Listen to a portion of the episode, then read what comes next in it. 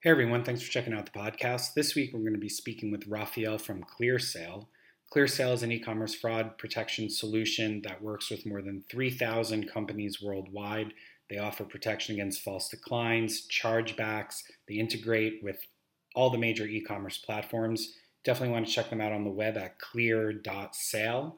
We had a great conversation with Rafael. He told us crazy story about fraudsters showing up in person at people's doors Definitely don't want to miss this episode. Check them out on the web. Thanks again for listening, and don't forget also to visit merchantfraudjournal.com for all the latest e commerce news and fraud prevention tips. Okay, so Rafael, thank you first so much uh, for joining us on the podcast. Uh, we really appreciate your time. Uh, so you can start off. Uh, why don't you just tell us a, a quick overview of who you are and who you represent, and then we'll take it from there. Sure. So thanks, Bradley, um, and and thanks for the uh, thanks to your audience for the attention and the interest. Well, I'm Rafael Lourenco. I'm um, I'm EVP at ClearSale. We are a fraud prevention solution for e-commerce uh, with global presence, and um, I my background is in in data science. So most of my experience uh, uh before, uh, you know, working in business the, on the business side of the of the company was trying to stop the the bad guys being su- successful. Right. So that's what we're here to talk about. I I want to hear you. You gave me a couple really great stories over email. So I'll let you pick which one you want to start off with. But some some of the craziest fraud attempts that you've ever witnessed personally. Mm-hmm. Well, the, the, the funny thing here is that, uh, or, or at least the interesting thing when it comes to trying to avoid those those uh, those patterns from happening is understanding that the fraud can be anywhere. I mean we we we often try to think about the data points and stuff that are on the integration and especially people with you know it background uh, may be a little uh, narrow on understanding what types of fraud can happen. And i think uh, I, hopefully this this this couple of stories I, am going to tell may may open somebody's eyes when it comes to where the fraud can come from or or where the solution for for the these kind of issues can come from. Awesome. So let's dive right in. And why don't you give me the scenario give me the story of one of the craziest ones? Sure. So let me let me pick up this story. It happened like uh, six years ago so it's not that that recent but it's uh never uh it's, a, it's still trendy way of, of doing things and very creative. So what was happening and, and i always like to tell from the you know from the merchant's perspective uh, what was happening at some point was um, chargebacks happening on um, on a given region right? So there was a zip code that was specifically more uh, uh, attacked or more uh, with with a uh, chargeback rate higher than others. And then we, we went to and try uh, when we try to dive in and investigate, we realized that those orders were being automatically approved, right? Because this merchant in particular, they have a, um, they had at that time a, a manual review team. Uh, actually, the manual review team was on our side, but they have they had the the manual review as part of their process, and very likely uh, the transactions that are risky would be flagged and then the manual review team would work on it. But in this case, there have been a lot of chargebacks on uh, automatic uh, approved transactions, and we try to dive in and understand why. The first thing we realized was that the the the, the, the data was matching a lot, right? So the it was the same the, the, the, very same credit card with the very same address and, and very same email and a lot of data points were matching with previous transactions which tends to be usually like 999% uh, 99.9% um, good orders when when when it comes to those uh, patterns right okay. and then we so we the first thing that we thought was it may be a, an account takeover right? When somebody when somebody uh, hacks somebody else's you know login on a website and and that was actually the case. But um, we we were trying then to to understand what was going on.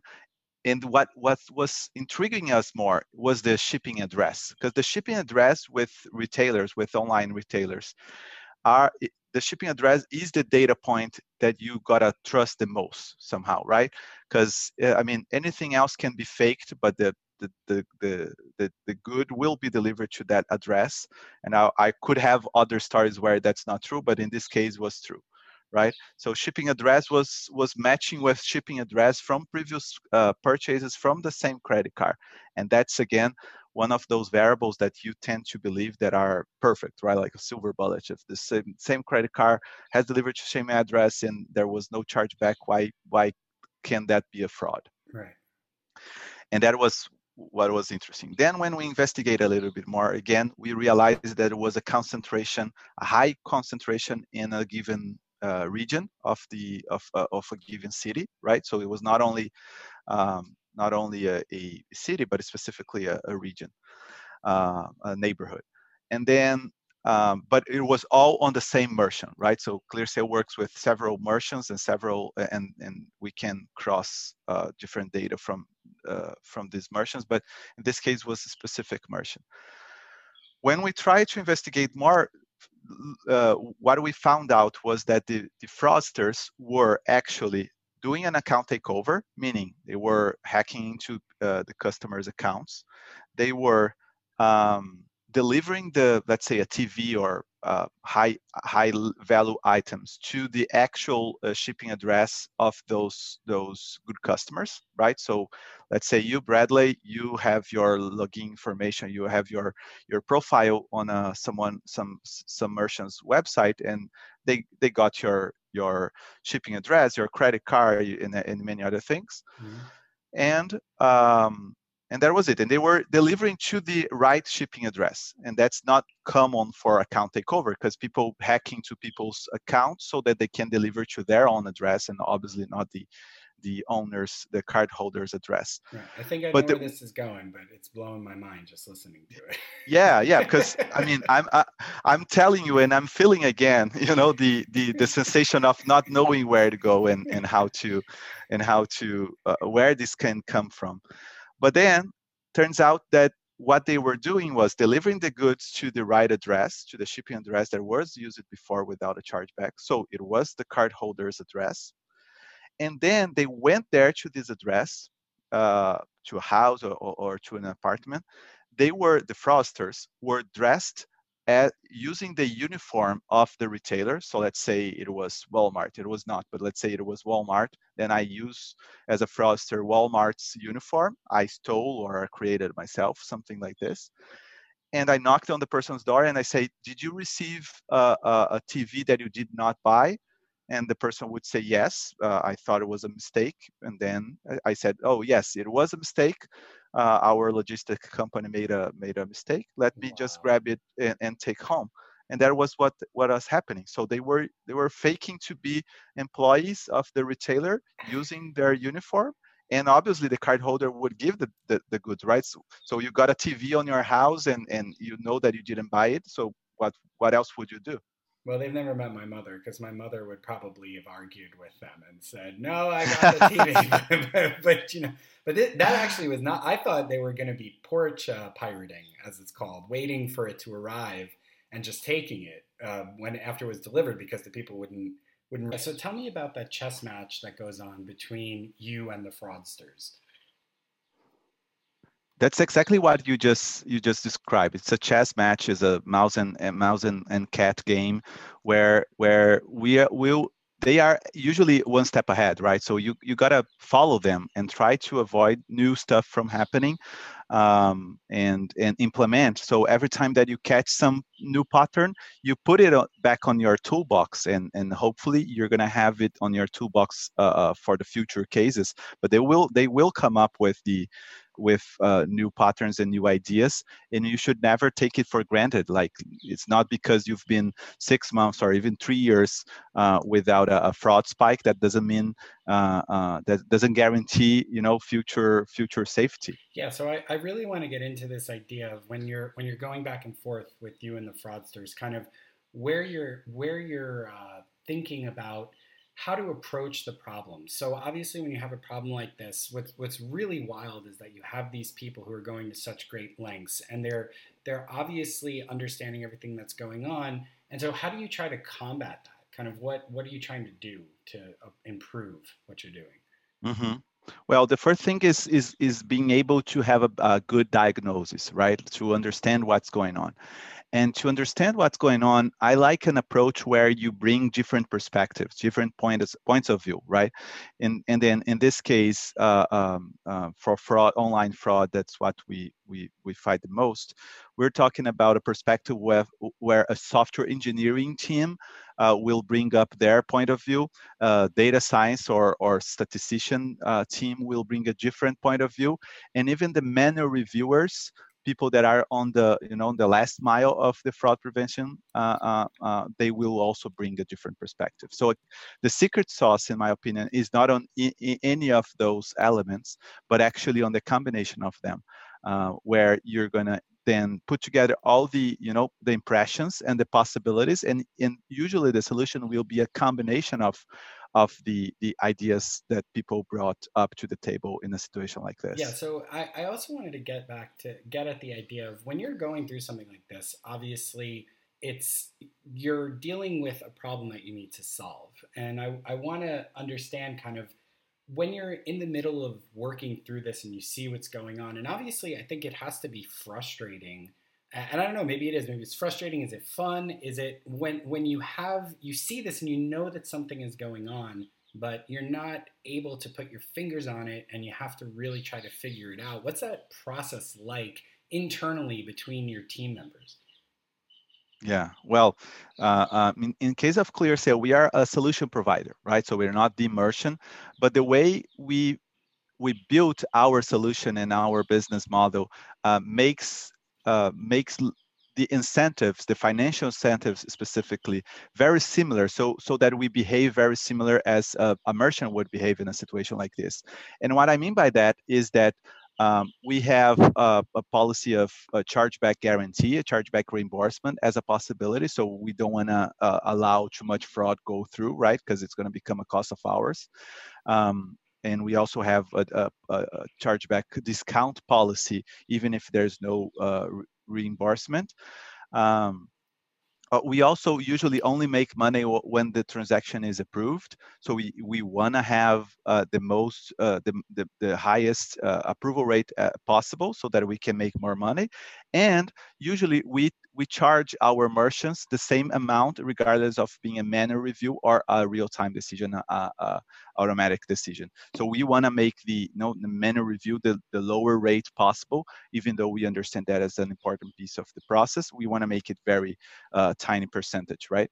Um, so uh, I would, I from the options you just gave me between fun and stressful or fun and, and frustrating, I would pick up the the, the, the frustration one as the as as the one. Because I mean um, you're used to be successful and then at some point one of your merchants and we have uh, more than 4000 of them but one of our merchants uh, a big one is going through something um, um, something you are not being able to solve right? So uh, and it was not something that happened you know in in in in one week it took like two to four months before we solved 100% of it um, so it was a, a, lot of frustration uh, from one step to the other and i think part of the reasons is because we as a company uh, um, want to avoid cost, want to increase uh, revenues, and obviously want to increase customer satisfaction. And in this case, our customer wasn't that happy with all that was going on. So, so, so that was really challenging for us. Yeah. So I want you to take me through now. Obviously, you're you're in this position where you're not really sure exactly what's going on. What do you? What was the the end result? How were you able to kind of work your way through this and and solve the problem? Well, in this particular case, we, we had the chance. I mean, again, we were struggling, right, to understand what was going on because the variables were matching. And and the first uh, thoughts that went through our minds was okay let's try to uh, narrow down the pattern of those orders and check uh, uh and, and send them to manual review uh, or decline them whatever. But that was just not viable because you cannot pick up a, a, city let's say san diego and you were going to say all the orders in which shipping address match with the with the the card holders and and you, you cannot decline because there are even much more uh, much much more good orders on this pattern than there are right. bad orders right so you cannot you cannot decline those and you cannot send all of them to um, to manual review because uh, it's a high percentage, right? So most of the transactions, 30 to 40%, are made by people with a good match in uh, shipping address and credit card, blah blah blah. So uh, there was the, the option that was not the right option in this case, and that's what made this case specifically challenging, was uh, flagging orders that followed that pattern because the same pattern was followed by good orders. So it was was hard. So um, the next step was trying to understand what was going on, and by understanding what's going on, I mean um, really dive into uh, the scenario. And in this case, that meant uh, um, uh, having the help of the merchant, of one employee of the merchant, and talking to the, these people, like people that were receiving these goods. Because think about it, you again uh, using you as an example, received this TV at your home. Somebody using their their uniform was uh, uh, the the merchant's uniform, let's say Best Buy, whatever. Um, they came to your house and and you, you wanted to give it back to them, right? So you, you just gave it back. So somebody had to talk to you to understand what what happened, and um, and in this case, we have a process internally called uh, chargeback classification, where we try to uh, classify the the chargebacks into auto fraud, fr- friendly fraud, um, um, actual fraud, and and the multiple types of fraud, uh, not trusting and relying only on the reason codes provided by the bank, and this process also included talking to these people over the phone. And the story they told us was was the, the story I, I, I told before, meaning um, um, I, I was on my home, I got this TV for out of nowhere, and out of nowhere, someone came to, to catch it, to get it back, and I gave them back. So it, it was a combination of our own efforts and collaboration with the with the merchant in this case with our client in this case where an employee of theirs went through these people's house to talk to them and to understand what was going on. Yeah wow that's incredible. So i, I mean who volunteered for that job? Because that would not be a job that i would want to be, want to be yeah. doing. So who did you there were people that were actually trailing these fraudsters to the door of the consumer. Yeah, kind of. Yeah, actually, actually, they they they never really faced the defrosters themselves themselves.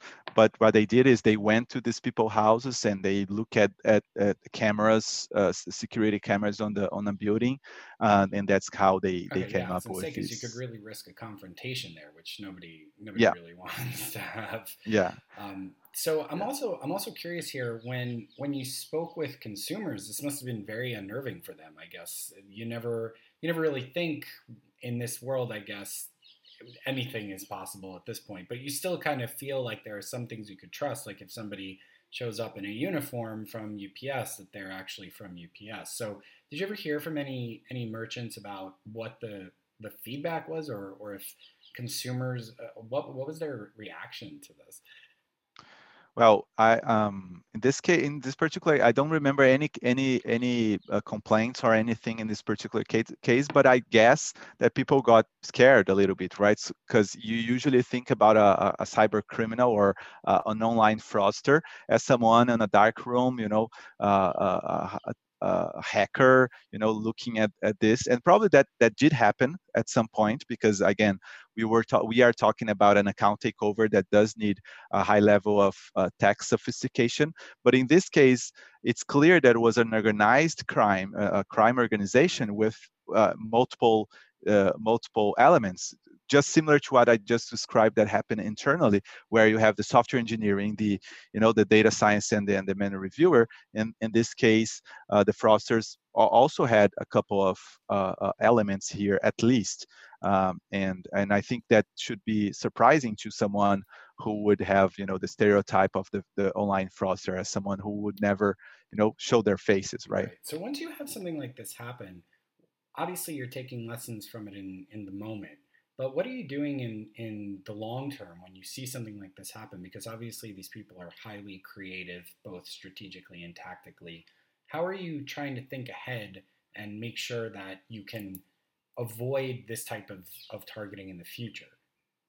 Mm-hmm. Well, the the, the the the first is celebrating a little bit, right? so you gotta you you gotta you gotta understand that if you found a, a, great solution and you you found the diagnosis and a good solution and a, let's say medicine for for that, you gotta you gotta apply it.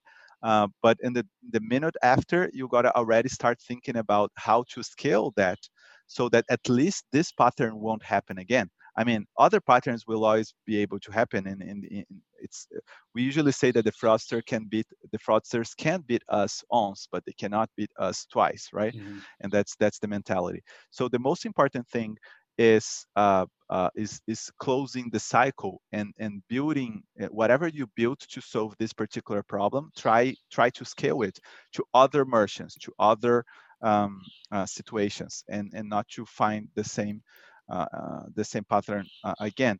In this case, the solution or the, the way we handled that was by um, including not only a supervised model, and I don't want to get too technical, but we have to step in a little bit. Um, supervised models, they try to find a pattern that differs one order to the uh, one order from the other. Uh, but there, in this case, we applied what we call unsupervised uh, models, where you are trying to find out anom- anomalies, behaviors, and, and stuff that is going on that sh- that are, you're not used to see it before. In this case, was as simple as understanding the volume of orders uh, on a given region with a given uh, um, type of product on a given uh, week and compare it to the last three months. Because uh, think about it, this type of fraud uh, requires a lot of resources, as we said before, right? So nobody's doing this to, to get one TV. In this case, we are talking about hundreds of orders and hundreds of uh, you know cases where they went with the uniform so they had to do it on a single region because they couldn't you know uh, you know uh, travel from one city to the other and they get to they had to do it on a single merchant right? Because you'd only have the uniform of this particular merchant. So um, the way to catch it was understanding if the volume of a given uh, uh, item category combined with a region, in this case zip code, combine, combined with a, um, um, um uh, the the type of uh, uh, type of item, transaction, and uh, the matching, the, the, the fact that the shipping address was matching with the with the credit card uh, uh, number in the in, before in, in transactions previously. So in this case, that's what we learned for this case. But obviously, the the the, the tool that went back to our toolbox toolbox was the anomaly detection as a whole right? So it's not that now I'm I'm uh, uh, protected against people that use uniforms in San Diego, but now I should be all, all over the world, all over the the the uh, other types of anomalies that can be detected. So I think the the story behind here is always the more experienced you are, the more fraud cases you faced. And I've been uh, uh, 12 years at ClearSale. I've I've seen a lot of different stories. and and um, and tools at your toolbox. In other words. Amazing. No, it's it's really it's it's really great to hear about the the chess game and, and how solution providers are able to react to these kind of things. I do have one more question before we go. When you're when you're internally looking at the crazy things like this, which is absolutely amazing, and the complexity of the the fraud here is staggering do you have a team that tries to think up all the crazy ways that people could try to defraud uh, customers and maybe run some kind of i don't know war games or something like that where you're attacking the system from the outside mm-hmm. in order to try and be prepared for what you might see in the future well, um, uh, I know that for cybersecurity, this is a, a common practice. Let's say you, you want to understand the vulnerabilities of a system, and then you kind of try to invade it yourself uh, as a solution provider, right? Um, that, that's not exactly what we do. I think in our case, we got to be very conscious about, you know, handling credit card information and stuff like that internally at ClearSale. So we uh, we try to avoid this kind of uh, uh, information, this kind of uh, practice. Um, but what we do that is kind of similar to, to what you just described is we have a team internally that uh, tracks uh, forums and deep the deep web and actually the, the, the regular web um, on the forum. So don't we shouldn't be naive to to believe that we are here talking in our podcast and the fraudsters do not have a, you know a similar thing. So there might be a exactly. They may they might have a podcast or a blog or whatever uh, similar to this. They talk even more than we talk on the on the good on the good boys uh, um, side right? They they exchange best best practices. And that's why by, by the way that's why if you allow some type of fraud from happening um, very likely someone else is going to try the same thing right? And and you may have a much bigger problem than just just one transaction. So um, that's something that we do we do do. But it's interesting also to mention that is a team because it's a kind of uh, uh, um, an ethical discussion on on how we should how much we should we should follow these discussions the team that does that that follow these discussions and and are uh, you know involved in, on these groups uh, is a team that most of our employees do not know who they are. So they are picked up from different departments and just a few of us know who they are uh, so that people don't you know start asking them. But they will uh, make you know this committee will make meetings a periodical meetings so that they can talk about their findings. Um, it's a it's a really challenging uh, world all right well i really appreciate your time rafael uh, thanks so much for for joining us. Thank you bradley and and hope to have another opportunity to talk to you and your audience